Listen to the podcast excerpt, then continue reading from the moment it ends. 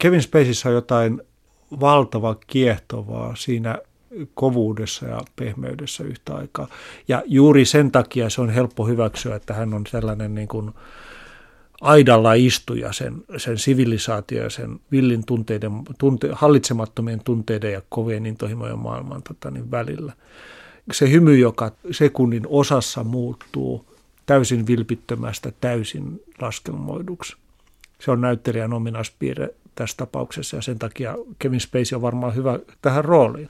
Alkuperäinen House of Cards on vuonna tuhatyhdeksänsataayhdeksänkymmentä valmistunut poliittinen thrilleri, joka kuvaa vallanjakoa Margaret Thatcherin jälkeisessä brittiläisessä politiikassa. Konservatiivien vallahalusta ryhmäpiiskuria esitti tuossa sarjassa Ian Richardson. Vuonna kaksituhattayksitoista nettiyhtiö Netflix alkoi etsiä omaa alkuperäisohjelmistoa tarjoamansa ohjelmiston kruunuksi. Samaan aikaan House of Cardsin U S A:n oikeudet omistanut riippumaton elokuvastudio haki tuottajaa sarjaidealleen. Ohjaaja David Fincher ja näyttelijä Kevin Spacey olivat kärkiniminä. Netflix voitti tarjouskilpailussa muut, muun muassa H B O:n. Se satsasi sata miljoonaa dollaria, tilasi kaksikymmentäkuusi jaksoa, kaksi kautta Washingtonin sijoittuvaa draamaa. Käsikirjoittaja Beau Willimon palkattiin ja helmikuussa kaksituhattakolmetoista ensimmäisen kauden kolmetoista jaksoa tulivat katsottaviksi. Tarina on siis tuttu, tekijät nimekkäitä, budjetti suuria, levitystapa uusi. Verrattuna valtavirta-televisioon Netflixin kaikki kerralla -palvelu edustaa uutta tapaa tarjota T V-sarja. Toisaalta idean pohjalla on tieto siitä, että on riittävästi katsojia, jotka ovat tottuneet tahmimaan sarjoja D V D-bokseilta. Entä mistä House of Cards kertoo? Washington kaksituhattakolmetoista. Kevin Spaceyn esittämä demokraattien ryhmäpiiskuri Frank Underwood tulee sivuutetuksi uuden presidentin ministerivalinnoissa. Hän alkaa manipuloida poliittista kenttää käyttäen hyväkseen kilpailijoidensa heikkouksia ja median tiedonjanoa. Tukenaan hänellä on hyväntekeväisyysjärjestöä vetävä vaimo Claire, jonka olemus on kaiken hyvän tekemisen antiteesi, ja nuori kunnianhimoinen naisreporteri Zoe Barnes, joka kohoaa uutisoimalla tarkkaan säädettyjä tietovuotoja. Tässä television tiiliskiven jaksossa puhun House of Cardsista käsikirjoittaja Mika Ripatin kanssa. No molemmathan on enemmän tai vähemmän satiireja lajityypiltään. Alkuperäinen sarja House of Cards oli julmempi satiiri, se oli, se oli vielä kyynisempi, siinä oli vielä vähemmän inhimillistä lämpöä ja se oli tota, ohjaustyyliltään, paitsi kirjoitustyyliltään, myös ohjaustyyliltään ää, häijympi.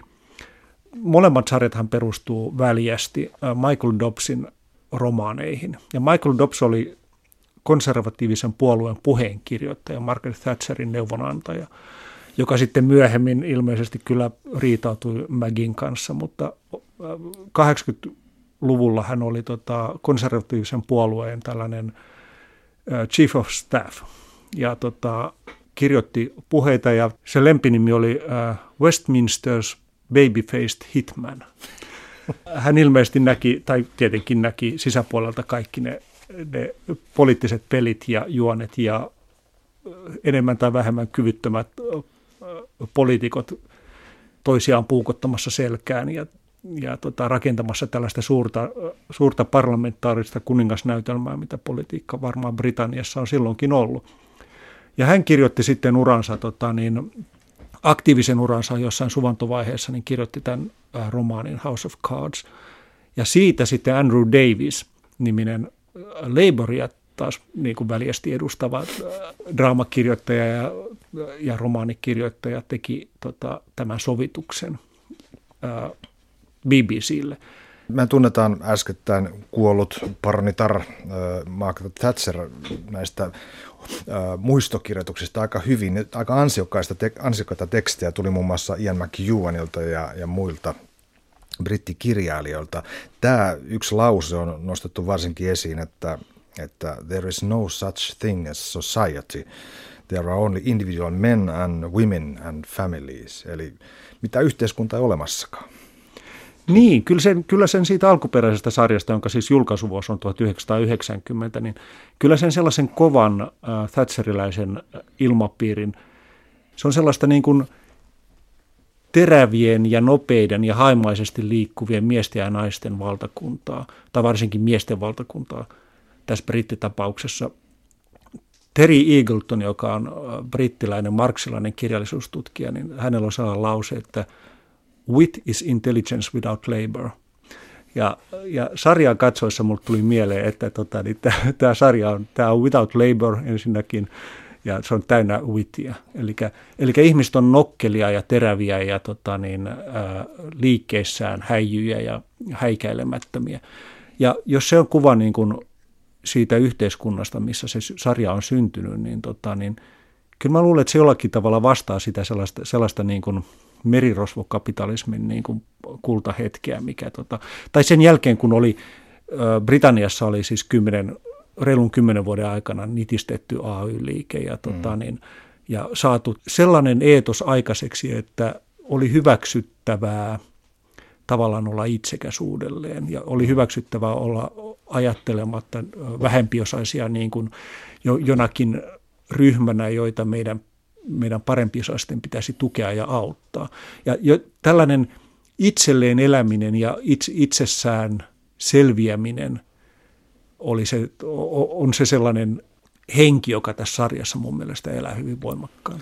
Tässä on viime vuosina U S A:n talouspolitiikan säästöistä puhuttaessa nostettu termi sadomonetarismi esiin.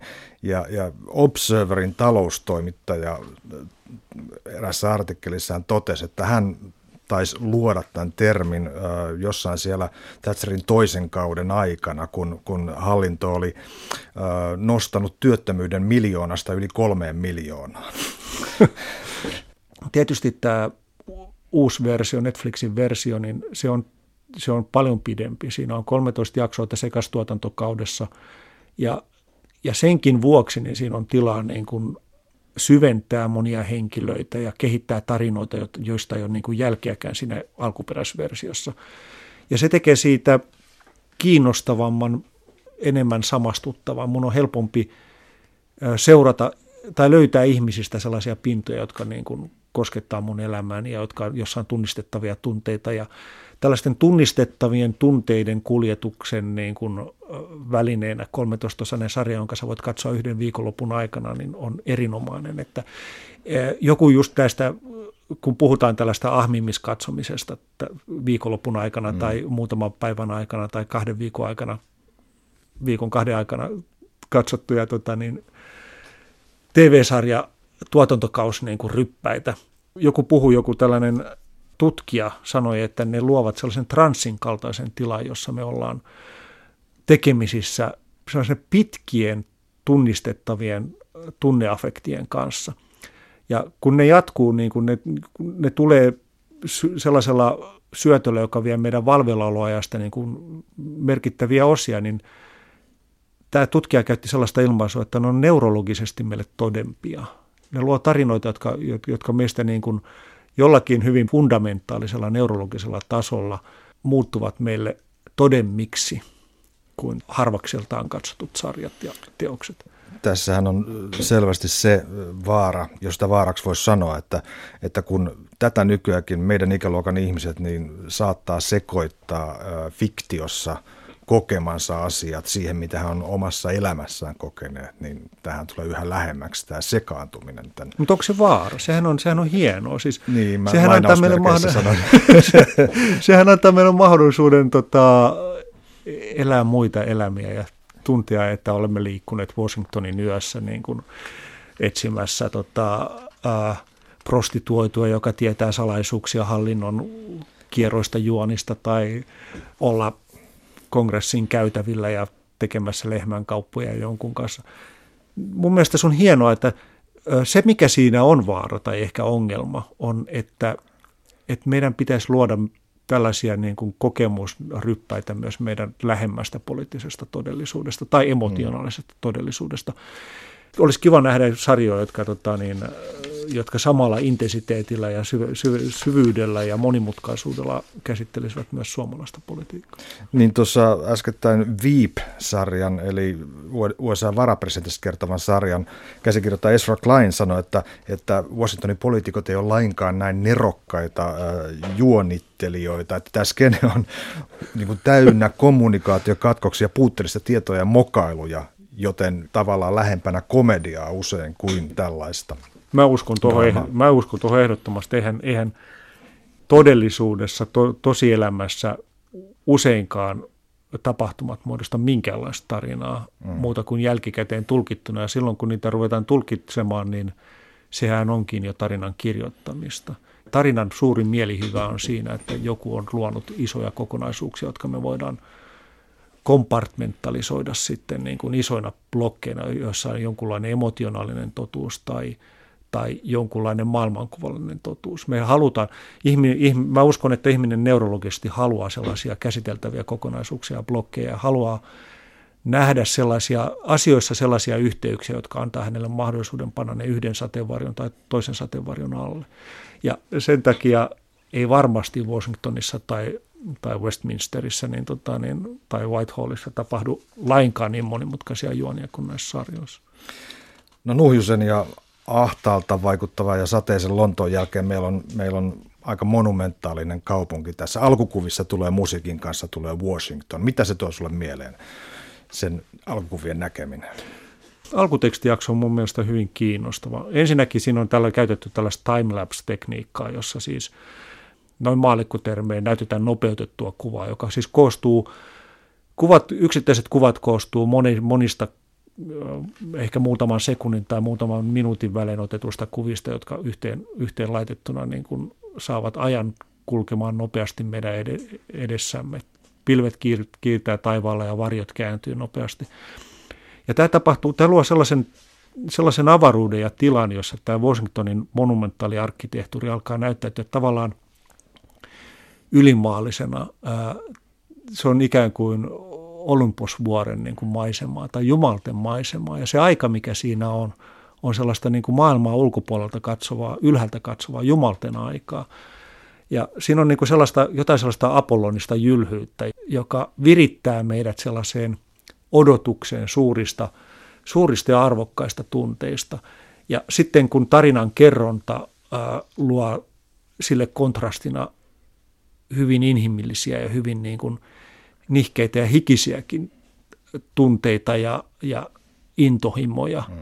niin meille syntyy tällainen, tai mulle ainakin, mulle ainakin katsojana syntyy sellainen kahden todellisuuden, seesteisen jumalten tai apollonisen seesteisen jumal, jumaluuden niin kuin näkökulma ja sitten tällainen, tällainen vähän intohimojen dionysisempi valtakunta, jossa ihmiset toimivat omien viettiensä ja halujensa ja tarpeittensa ja unohduksen kaipunsa varassa.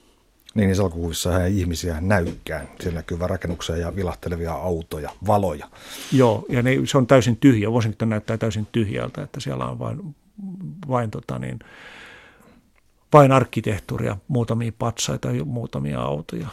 No jotenkin sopikin tuohon tohon tuota ajatukseen hyvin se, kun me nähdään ensimmäisen kerran Francis eli Frank Underwood, niin hän tulee kotoaan ulos. Siinä on yliajettu koira kadulla. Ja, ja Frank tulee ja lopettaa sen kärsimykset. Ja nämä replikit menee näin, että on kahdenlaista kipua, sellaista, joka tekee vahvemmaksi ja turhaa kipua. Ja minulla ei ole kärsivällisyyttä turhalle kivulle. Ja että tällainen, tällaiset hetket vaatii henkilö, joka tarttuu toimeen ja tekee epämiellyttävät, mutta välttämättömät asiat. Eli hän on pienten asioiden yläpuolella, tämä Frank. Niin, tai hän on oikeastaan se ihminen, joka, tekee, joka näkee oman roolinsa tällaisena tota, vaikeiden asioiden hoitajana. Hän sanoi myös siinä samassa esittely- tai ensimmäisessä jaksossa, että tota, niin hän, hän pitää, niin kuin, mikä se termi on, niin kuin jätteen kulkemassa viemäreissä. Että, et viittaa siihen, tota, että, että sludge niin kuin kulkee siellä putkistossa. Lieju liikkeellä. Lieju liikkeellä oli vissiin käännös, joo. Eli hän on ihminen, joka saa voimansa siitä, että hän tekee, hän tavallaan irrottaa itsensä siitä tavallisten ihmisten niin kuin pelkuruudesta ja, ja tota, varovaisuudesta tarttua toimeen. Kaikki ne teot, mitä Frank tekee sarjan aikana, niin on hänen omasta näkökulmastaan hyvin niin kuin älyllisesti perusteltuja. Myös niin kuin omalla tavallaan oikeutettuja, koska, ne, koska, koska Frank niin kuin sanelee sen logiikan ehdot, jolla, hän, jolla hänen etiikkaansa toimii. Ja, ja kun hän on sanellut ne ehdot, niin tota sen jälkeen mitä tahansa, mikä, mikä sopii siihen kuvaan, on oikeutettu. Tämä on hieno tämä Frank Underwoodin homma, tai miksi häntä sanotaan. Kuten myöskin siinä alkuperäisessä sarjassa, hän on, hän on uh, majority whip, eli, eli siis... Suomeksi kaiketi tarkoittaa ryhmäpiiskuri. Piiskuri, joo. Se on, se on meille, meille kanssa varmaan lainautunut sieltä brittikäytöstä. Joka on tämmöinen niin kuin eläinten käsittelyyn liittyvä termi, että hän, hän siis ruoskalla pitää eläimet koossa. Niin, ja mulle tuli mieleen, että se on myös sellainen englantilaisen niin kuin koulun, niin kuin sisäoppilaitoksen niin kuin termi. Että, niin kuin, että, mm. että varsinkin siinä B B C:n sarjassa monta kertaa tota, niin tämä... Frank Urquhart tai Francis Urquhart käyttää termiä, että hän, hänen täytyy näyttää vähän keppiä. Viitataan näihin kanssapoliitikkoihin ikään kuin kurittomina ja vähän omaa etuaan ymmärtämättöminä koulupoikina, jotka tarvitsee kuria.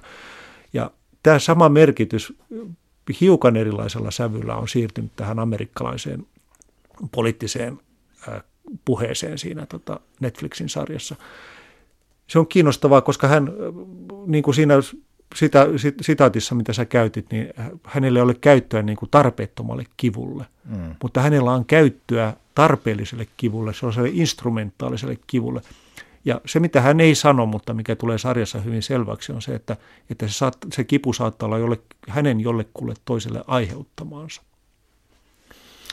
No T V-sarjallahan tässä käytetään aika poikkeuksellista metodia, mikä tosin teatterissa on tuttu, eli tämä, että päähenkilö puhuu suoraan, puhuttelee suoraan yleisöä. Mika Ripatti, mitä siitä seuraa?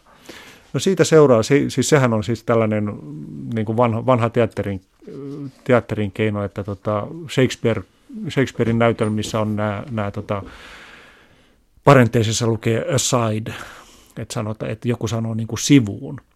Se on tavallaan sitä, että otetaan niin kuin näyttämöltä se neljäs seinä tota niin, pois. Eli se neljäs seinähän näyttämöllä on se, mikä on, mikä on näyttämön ja yleisön välissä. Ja silloin, kun käännytään yleisöä kohti, niin otetaan, otetaan se seinä pois.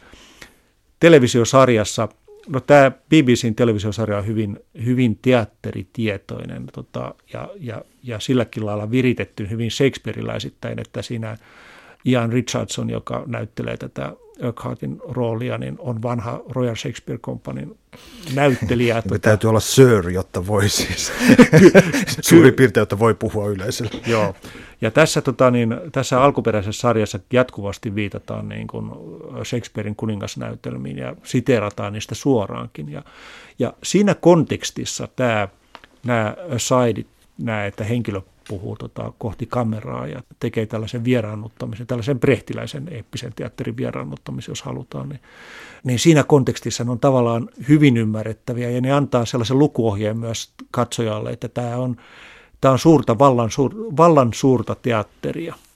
No nyt kun me mennään Atlantin toiselle puolelle ja U S A:han ja tota Netflixin te- tuottamaan tai Netflixin äh, ostamaan sarjaan, niin tota, ne on hiukan erikoisempia. Ne on, ne on Kun muuten sar- sarja on niin kuin hyvin kerronnallisesti korkealaatuisen televisiodraaman näköinen, mitä me ollaan totuttu näkemään esimerkiksi H B O:lta tai A M C:ltä, niin, tota, niin sellaisessa kontekstissa niin se, se tuntuu niin kuin kerronnalliselta tempulta, joka antaa sille hiukan tota, niin joitakin katsojia varmasti ärsyttävän ja vieraannuttavankin tota, tunnun, tunnun siitä, että että rikotaan se illu, illuusio, se tarinaan uppoutumisen illuusio. Kalliin laatutuotteen niin kuin isolla rahalla maalattu maisemaa, niin sitten sinne tulee silmänisku väliin. Sinne tulee silmänisku väliin, mutta, mutta se, on, se on kiinnostavaa, koska se on myös katsojan kutsumista tällaiseen intiimiin sopimukseen. Ja mä luulen, että se, se sopimus, mitä tehdään, on, on yhdessä jaetusta eettisestä tilasta. Eli Frank Underwood luo oman eettisen tilansa ja hän myy sen katsojalle. Ja se, millä hän myy sen katsojalle, on se, että hän ottaa katsojan tähän intiimin, intiimin sisäpiiriinsä, jossa, jo, jossa hän ja katsoja näkee yhdessä asioita, jota, muut, jota Frankin maailmassa liikkuvat muut henkilöt eivät näe. Ja tämä on, tämä on sopimus katsojan kanssa, joka tota, mä luulen, että se luo meille jonkunlaisen ääneen lausumattoman tunteen siitä, että me olemme etuoikeutettuja pääsemään sisään todellisuuteen, jota kaikille ei näytetä. Eikö siinä myöskin se, että, että vaikka me ei hyväksyttäisi Frankin toimia näin niin kuin eettisesti, että me nähdään, että tämähän on konnan työtä ja että hän saattaa hyviä ihmisiä tuhoa ja tota, sotkea asioita oman päämääränsä, omien eettisten tai omien päämääriensä hyväksi, niin, niin silti me ollaan mukana. Me, me halutaan hänen menestyvän. Hän on rakastettava murhaaja. Siis kaik, kaikin tavoin hän on, hän on loistava. Siis tota, hän on hahmo, jota, jolle toivoo kaikkea hyvää niissä pahoissa teoissaan, että mitä hän tekee. No Frank Underwoodissa on, on oikeastikin sympaattisia puolia. Nyt on muutama. Mehän tässä hirveästi ei raoteta sitä, että mikä on Frankin tausta, mistä hän on tullut, millainen perhe hänellä on ollut. Et me nähdään hänet toiminnassa, me nähdään hänet politiikassa ja, ja tota, juonittelemassa ja puhumassa katsojille, mitä hän aikoo seuraavaksi tehdä. Mutta, mutta sitten siellä on muutama tämmöinen asia, jotka on aika puhutteleva. Ensinnäkin se, että hän käy tämmöisessä mustan Fredin aika rähjäisessä kuppilamassa syömässä porsaan kyljyksiä säännöllisesti, mikä on aika mielenkiintoinen detalji. Mitä se siitä ajattelet? No mä ajattelen, että se on sitä Dionysista puolta, että se on, se on, se on, se on tavallaan Frankin seksiä. Se rasvasten tota, niin grillikylkien syöminen ja sormien nuoleminen, niin se on sitä, se on sitä oikeasti Öö, fyysisesti sensuaalista niin kuin puolta olemassaolosta, mitä hänelle niin kuin seksi ei ole. Koska hänelle, hänelle niin kuin, hän esimerkiksi niin kuin instrumentaalisesti käyttää tätä Zoe Barnesia tota hyväkseen ja luo hänen seksuaalisen suhteen, mutta siinäkin on sellainen niin kuin business niin kuin aspekti. Että hän tekee sen niin kuin päästäkseen johonkin, mutta mennessään syömään niitä grillikylkiä, niin hän on Hän on oikeasti siellä nautinnon lä- lä- niin kuin syvimmässä ytimessä, missä mm. ihminen saa niin kuin sen täyttymyksensä, mikä elämässä on oikeasti tärkeää. Ja sen takia Frankille on vält- valtavan tota, loukkaavaa, että Raymond Tusk, tämä biljonääri, joka on presidentin peleissä hankkimassa uutta varapresidenttiä viimeisessä jaksossa, niin tulee sinne Fredin ravintolaan, järjestää tapaamisen sinne. Ja Frank kääntyy, ennen kuin menee sisään sinne ravintolaan, kääntyy katsojaa kohti ja sanoo, että, niin kuin, että, että pitikö nyt tulla, en muista ihan repliikkiä, mutta että pitikö tulla pilaamaan hyvää ravintolaa. Että, tota, niin. Mun mielestä on kauhean kiinnostavaa, koska Frankin kaikki toiminta perustuu siihen, että hän erottaa sisäpuolen ja ulkopuolen. Ja tämä viittaa nyt, tässä mä viittaan nyt myös siihen niin kuin puhumiseen katsojille, että katsoja päästään sisäpuolelle, mutta ketään muuta ei päästetä. Ja tämä ehdottomasti tämä nautinto, mikä Frankilla on siellä ravintolassa, niin tämä kuuluu Frankin omaan sisäpuoleen ja se on ehdottomasti suojeltava, mm. suojeltavaa aluetta. Se suurin ikkuna sinne sisäpuolelle avautuu jaksossa kahdeksan, jolloin, jolloin Frank vierailee vanhassa koulussaan Sentinelissä. Hän on siis Etelä-Karolainasta kotoisin ja tämä on siellä tota syvässä etelässä, jolloin musta jopa tuntuu, että Frank omaksui tämän etelän aksentinkin voimakkaammin kuin mitä, mitä muissa jaksoissa, kun hän puhuu ä, oman väkensä keskuudessa siellä. Niin teki. Tämä jaksohan paljastaa tästä seksuaalisuudesta myöskin ominaisuuksia. Frank kohtaa siellä vanhoja koulukavereitaan ja, ja ilmenee, että erään miehen siis kanssa hän on ollut jonkinlainen, jonkinlainen äh, suhde. Kaveri sanoi, että, että, niin, että minä tein sinut onnelliseksi ja minusta siinä ei ollut mitään pahaa. Joo, ja se on hienosti kirjoitettu kohta. Se on pitkä, pitkä tota, dialogi. Mä en tiedä kuinka monta minuuttia, mutta huomattavan monta minuuttia. Ja, ja tämä, tämä kaveri, jonka nimiä ei koskaan niin kuin eksplisiitisesti sanota siinä jaksossa, mutta joka... Tota, niin, joka on siis selvästi tällaisesta ystäväjoukosta se kaikkein läheisin Frankille. He istuu vanhan kirjaston tota, niin lattialla, kirjaston tai tämän sotilasakatemia Sentinelin ison tällaisen embleemin päällä, juo yhdessä jotain ruisviskiä ja keskustelee kännis, känn, kännisinä, mutta jo sellaisena aamuyön tuntien hiljaisella niin kuin intimyydellä niin kuin menneisyydestään. Ja tämä ystävä tosiaan sanoo, sanoo että... Ja tämä on hieno, tämä on hieno koska tässä, tässä tota, tämä ystävä, nyt on kolmekymmentä vuotta kulunut heidän yhteisestä sotilasakatemia-nuoruudestaan. Ja tämä ystävä on mennyt eri teitä ja tässä on lähes tällaisia Brokeback, Brokeback Mountain-tyyppisiä niin kuin virityksiä, koska tämä ystävä, ystävä sanoi, että no se, sä, sä, lähdit, tota, niin, sä lähdit lakia opiskelemaan ja minä menin armeijaan ja you ran for Congress, I, I moved to Colorado. Ja siinä kahden ain välissä niin on sellainen hiljaisuus, joka mun mielestä sanoo, että, että, että minä menin naimisiin ja tota, niin, siirryin sellaiseen vaiheeseen elämässä, joka ei ollut täysin tyydyttävä.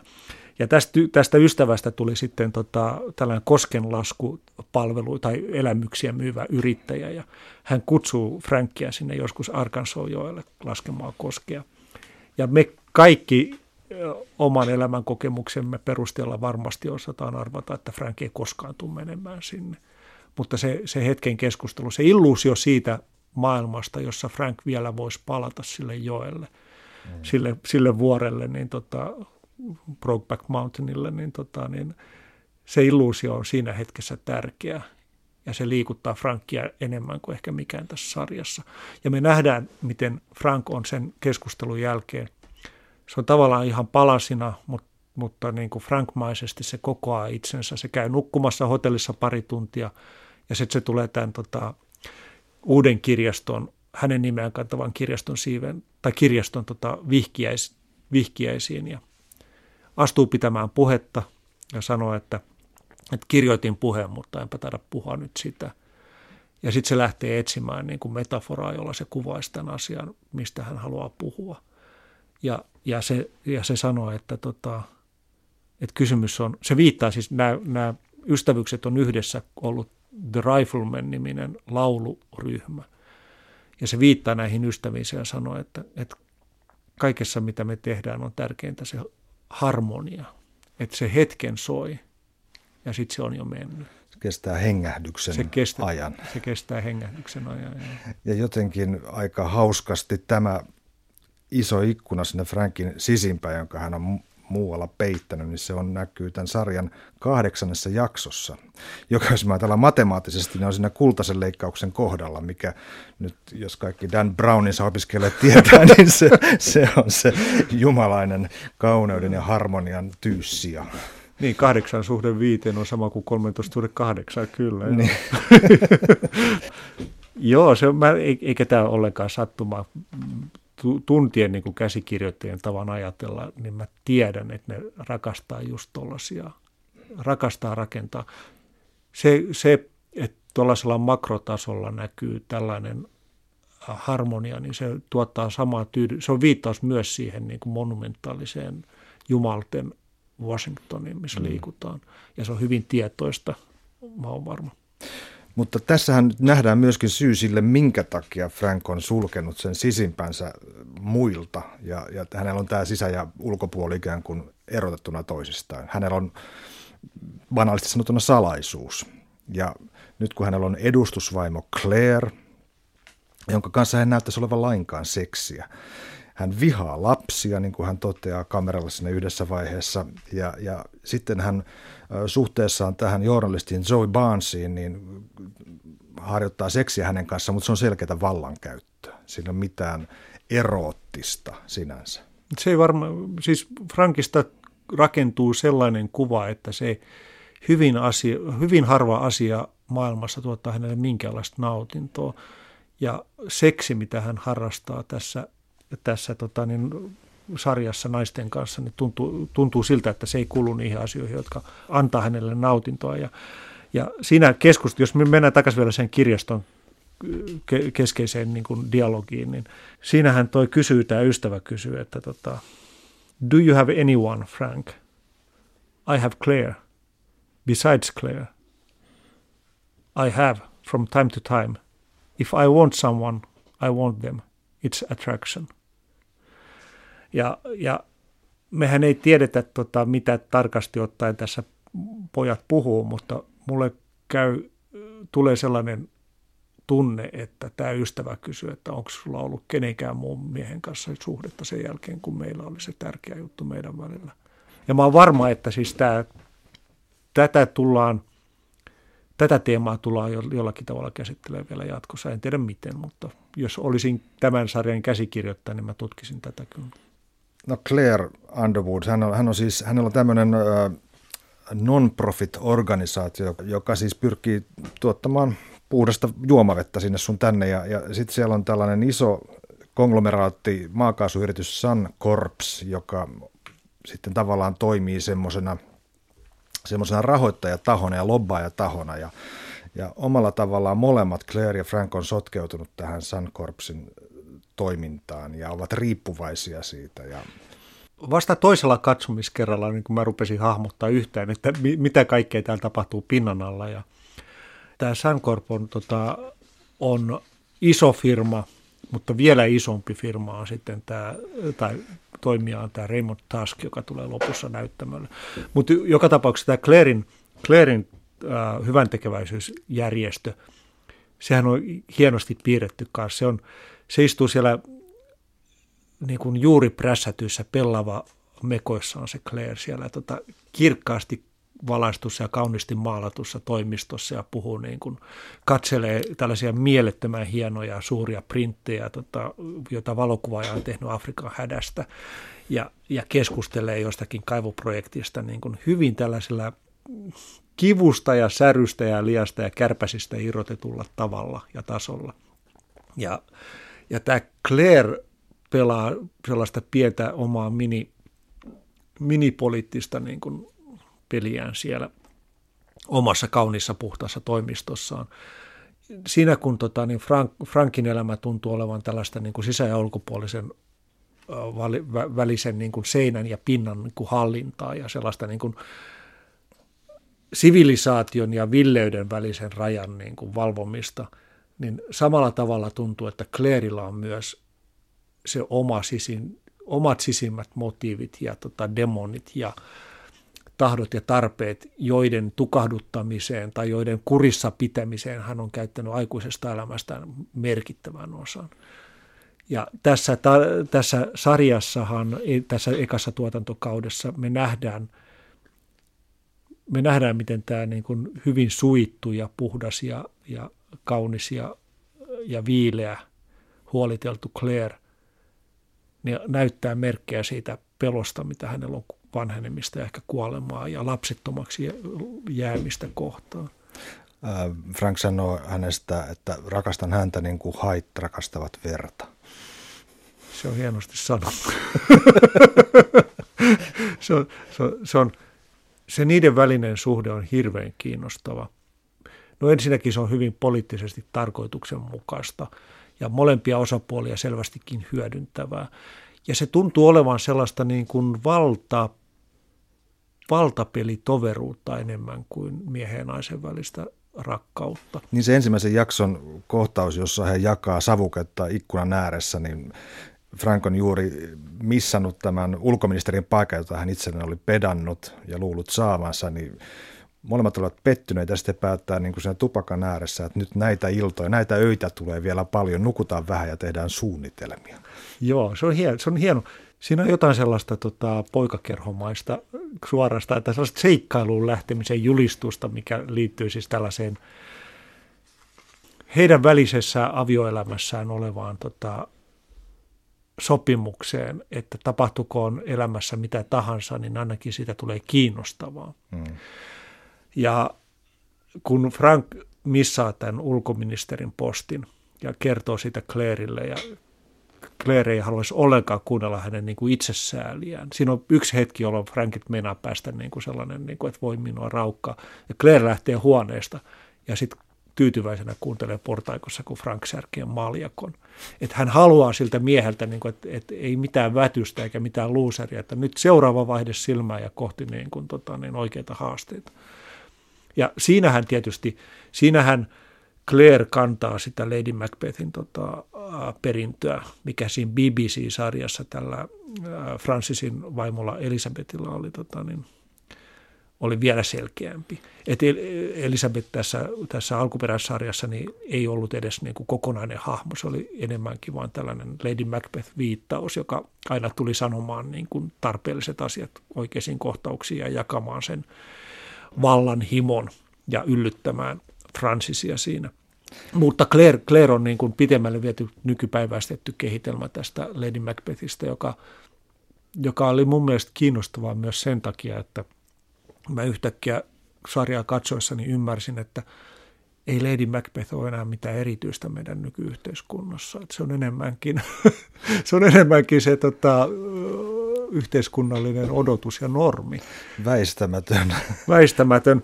Menestyvän perheen niin kuin naispuolinen jäsen on enemmän tai vähemmän niin kuin sillä tavalla määrätietoinen. Peter Russo on tämä pennsylvanialainen, eli Philadelphia kotoisin oleva. Tämä on tämmöinen poliitikko, joka tuhoutuu. Hän on, hän on selkeän dionysinen tyyppi. Hän on, hän on dionysinen. Hän lankee naisiin, hän lankee viinaan, hän lankee huumeisiin, hän lankee kaikkeen. Ja hieno kohtaus on, kun hän sitten tapaa sairaalassa olevan äitinsä, joka on todella tylytapaus. Innostuu vasta siitä, kun hän näkee, että Peterin tota, rystyset on, on rikki. No miksi sulla on rystyset rikki? Taisin tapella. No voititko edes? That's my boy. Joo, se sanoi, that's my P T. Joo, jo. Se on hieno se äitihahmo. Mutta tota, tämä Peter Russo ja, ja alkuperäissarjassa Roger O'Neill on sama, saman hahmon kehitelmiä. Ö, täysin vastakohtia Frank, tai Francis-hahmoille. Ö, molemmat ihan viettiensä vietävissä ja täysin kyvyttömiä hillitsemään erilaisia tota, päihteiden tarpeitaan ja, ja aistinautintotarpeitaan. Ja mun mielestä oli kauhean casting, casting wise oli kauhean kiinnostavaa, niin kuin, että molemmit, molemmilla hahmoilla on hyvin tällainen herkuttelijan suu molemmilla näyttelijöillä. Mm. Sellaiset löysät Totta. huulet ja isot turpeat huulet. Ja, tota, ja Corey Stoll, joka esittää tätä Peter Russoa, niin tota, on mun mielestä erinomainen Erinomainen niin kuin valinta tähän rooliin. Sitten me täytyy ottaa ilman muuta media, josta nousee kaksi keskeistä henkilöä, ja mikä on merkille pantavana, molemmat naisia. Tässä on nuori nouseva naisreportteri Zoe Barnes, ja sitten on Janine Skorski, joka on tämmöinen vanhempi kollega, joka on käynyt kuviot läpi. Ja se, mikä mua tässä nyt pisti erityisesti silmään, että kun on katsonut juuri tanskalaista Vallan linnaketta, ja siellä on aivan sama kuvi. Siellä on Katrine Fönsmark, nuori naisreportteri, ja sitten on Hanne Holm, alussa kovinkin alkoholisoitunut ja homsunen tota, kokeneempi reportteri. Ihan samanlainen, samanlainen kuvio molemmissa. Mistä tämä oire? Onko tämä oire jostain vai onko tämä sattumaa? Mä en tiedä. Mutta mä tiedän siis, tai olen ollut havaitsevinani, että tällaisen eettisen puhtauden etsintä annetaan aika usein nuorille naisille nimenomaan. Ehkä se on niin kuin selvempi oppositio siihen miehisen vallankäytön maailmaan, mitä nämä kovat poliitikot. Ja tavallaan myös tota niin, Vallan linnakkeessakin. Se on miehinen maailma, missä toimitaan vaikka oltaisiin naispääministereitä. Niin, niin, niin sellaisen vallankäytön ja kovan valtapelin vastakohdaksi asettuva totuuden nälkäinen ei-kyyninen suhtautuminen maailmaan, niin se on ehkä draamassa, se on ollut yleisempää, että sellainen rooli annetaan naisilla. Niin kuin tanskalainen sarja Rikos tai tämä tanskalais-ruotsalainen sarja Silta, jossa molemmissa Joo. naispoliisi, nuori. Mä luulen, että sellaisessa niin kuin stereotyyppisessä kuvastossa meidän on tällä hetkellä helpompi hyväksyä, että puhtaammat ihmiset on tämän ei-miehisen niin kuin vallankäytön ulkopuolella ja toisin sanoen naisia. Mutta se, se, se voi olla sellainen tota, tavallaan sellainen niin kuin stereotypia, josta sitten päästään kanssa jossain vaiheessa eroon. Et joku, joku keksii, että tätä on nähty tarpeeksi, nyt tehdään toista kautta taas.